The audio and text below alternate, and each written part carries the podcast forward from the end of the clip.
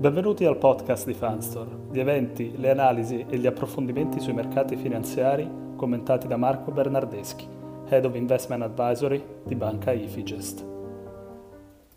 Buongiorno, oggi analizziamo un po' l'Europa che eh, molte volte eh, da me è posta in secondo piano, ma non a caso.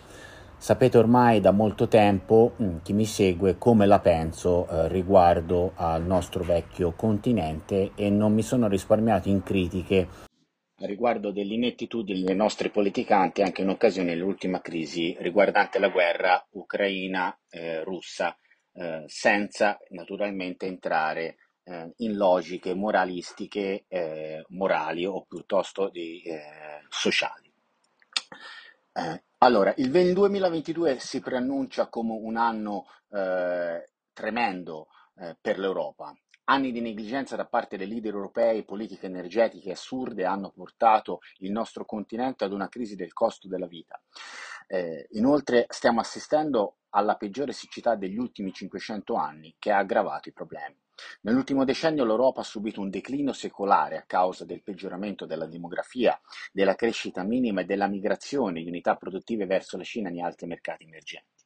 Inoltre la guerra ha ulteriormente accelerato la giapponesizzazione dell'Europa.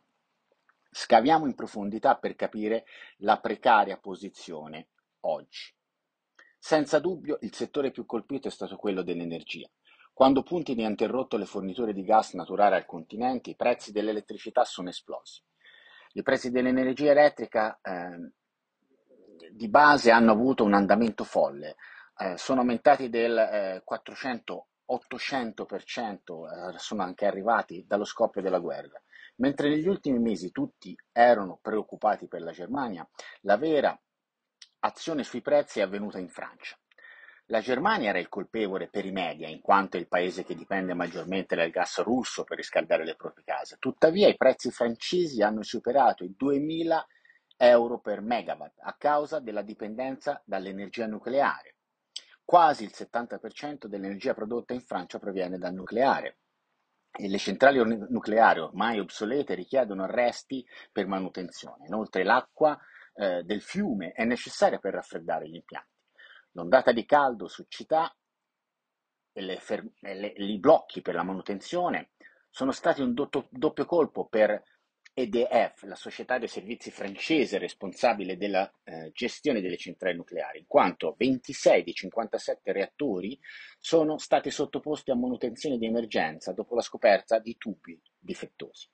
Di conseguenza, di conseguenza la Francia, esportatrice netta di elettricità per buona parte dell'anno, ha importato da altri paesi europei, mettendo sotto pressione eh, la rete e aggravando la crisi energetica in tutta Europa.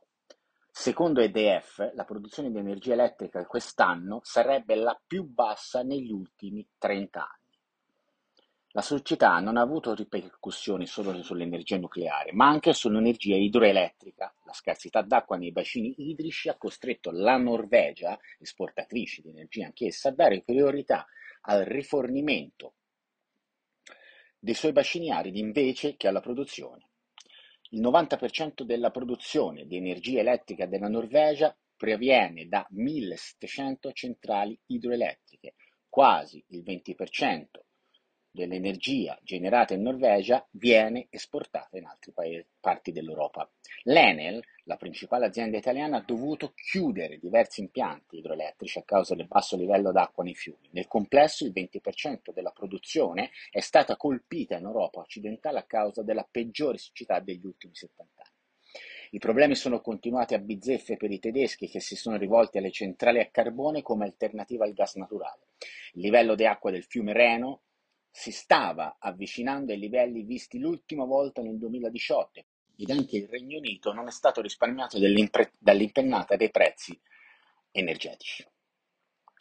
Il salario mediano negli UK è 2.115 sterline. Le bollette dell'energia elettrica saliranno a breve a circa 400 sterline al mese, un aumento di oltre il 100%.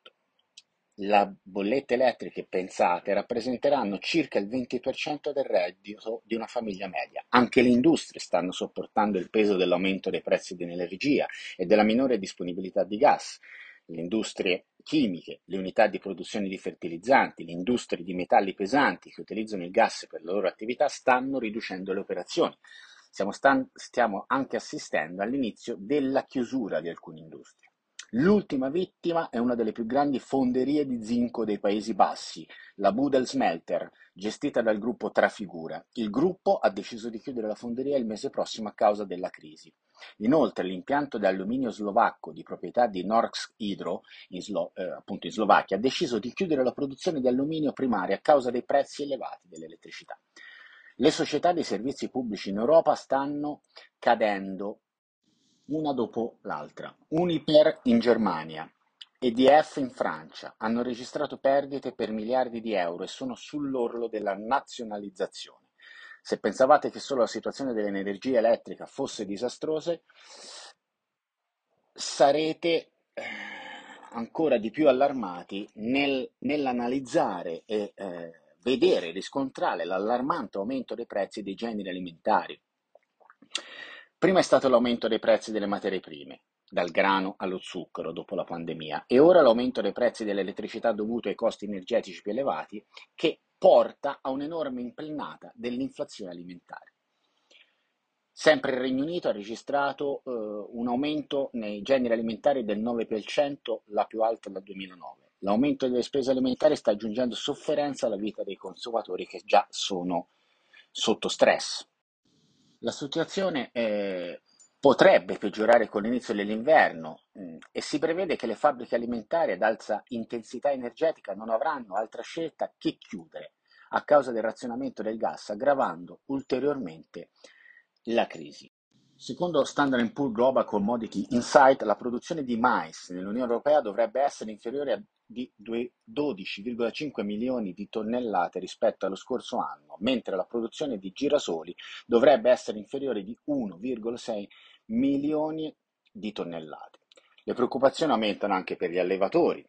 Alcuni allevatori europei hanno fatto ricorso all'acqua del rubinetto per il loro bestiame, dato che gli stagni e i corsi d'acqua si sono prosciugati. La mancanza di erba ha spinto gli allevatori a ricorrere a mangimi invernali nel Regno Unito.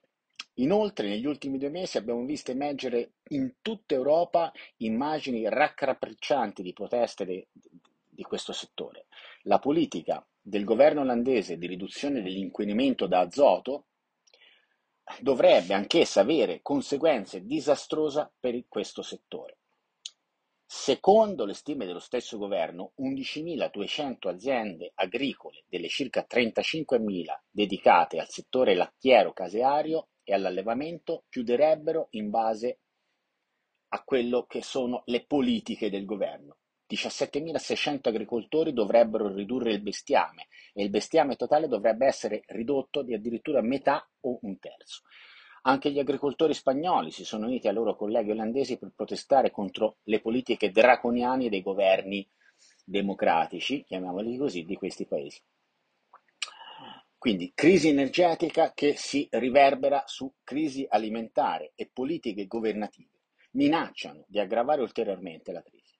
Tragicamente il mondo sviluppato sta vedendo i problemi che i mercati emergenti devono affrontare ormai da tempo. Quindi è un cri- una vera e propria crisi del costo della vita. Quando si assiste al eh, gigantesco aumento dei prezzi dei generi alimentari e dell'energia, ci si chiede cosa stia accadendo ai salari Ebbene, i sindacati in Europa stanno lottando per un aumento dell'8%. Il fatto sorprendente è che, poiché l'indice CPI, quindi dei prezzi dei consumatori, ufficiale è inferiore all'8%, le organizzazioni del lavoro pongono, si vedono porre una forte resistenza. Poiché il costo della vita supera la crescita dei salari, l'Europa si sta dirigendo verso la povertà energetica, secondo alcuni operatori di mercato. La situazione è così grave che, sempre prendere per esempio il Regno Unito, i costi di cibo ed energia dovrebbero rappresentare in totale il 50% del reddito di una famiglia media. Inoltre, con l'aggressivo rialzo dei tassi da parte della Bank of England, i tassi ipotecari stanno eh, raggiungendo livelli che non si vedevano ormai da anni. Si prevede eh, eh aumenti anche il mese prossimo, il che potrebbe mh, mm, portare i tassi ai massimi da, dalla Global Financial Crisis del 2008. Eh, tutti questi shock hanno portato di conseguenza ad un crollo della fiducia consuma- dei consumatori, come vediamo, ved- vediamo eh, spesso e volentieri nelle nostre analisi macro. I tassi di risparmio sono e, crollati e dato che i consumi si sono ridotti drasticamente, il continente potrebbe andare incontro a una recessione di proporzioni abbastanza pesanti. Concludendo, possiamo dire che il 2022 sarà indubbiamente ricordato come uno degli anni più difficili nella storia dell'Europa. Eh, è segnato questo anno anche dal passaggio dell'euro alla parità con il dollaro, un minimo da 20 anni. Il forte deprezzamento della valuta dovuto all'azione, o meglio, all'inazione, all'immobilismo della Banca Centrale Europea non aiuta di certo, dato che la maggior parte dell'energia viene importata. Tuttavia, i mercati finanziari mostrano una calma relativa preoccupante. Mm.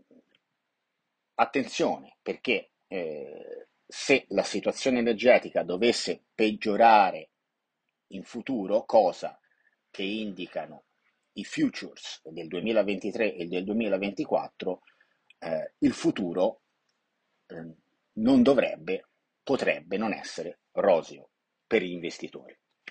Non è il momento ideale per acquistare azioni europee, anche le obbligazioni non riflettono il quadro reale a causa dell'intervento della BCE nel normale funzionamento dei mercati, con le operazioni straordinarie. Le aspettative di inflazione, a differenza che in Stati Uniti, sono iniziate a salire, poiché le società di servizi, di conseguenza, aumenteranno i prezzi dell'energia elettrica a partire da ottobre. Gli investitori europei cosa possono fare se vogliono rimanere nel continente? Possono cercare di acquistare società orientate all'esportazione, tecnologiche e non manifatturiere, poiché il deprezzamento dell'euro favorirà gli utili. Inoltre, i rate real estate, quindi l'immobiliare investment trust, incentrati sull'industria dell'ospitalità del turismo riceveranno certamente una spinta dall'afflusso eh, dei turisti anche eh, invogliati da una valuta così debole. Bene, per questa analisi è tutto, ci vediamo venerdì per ulteriori approfondimenti.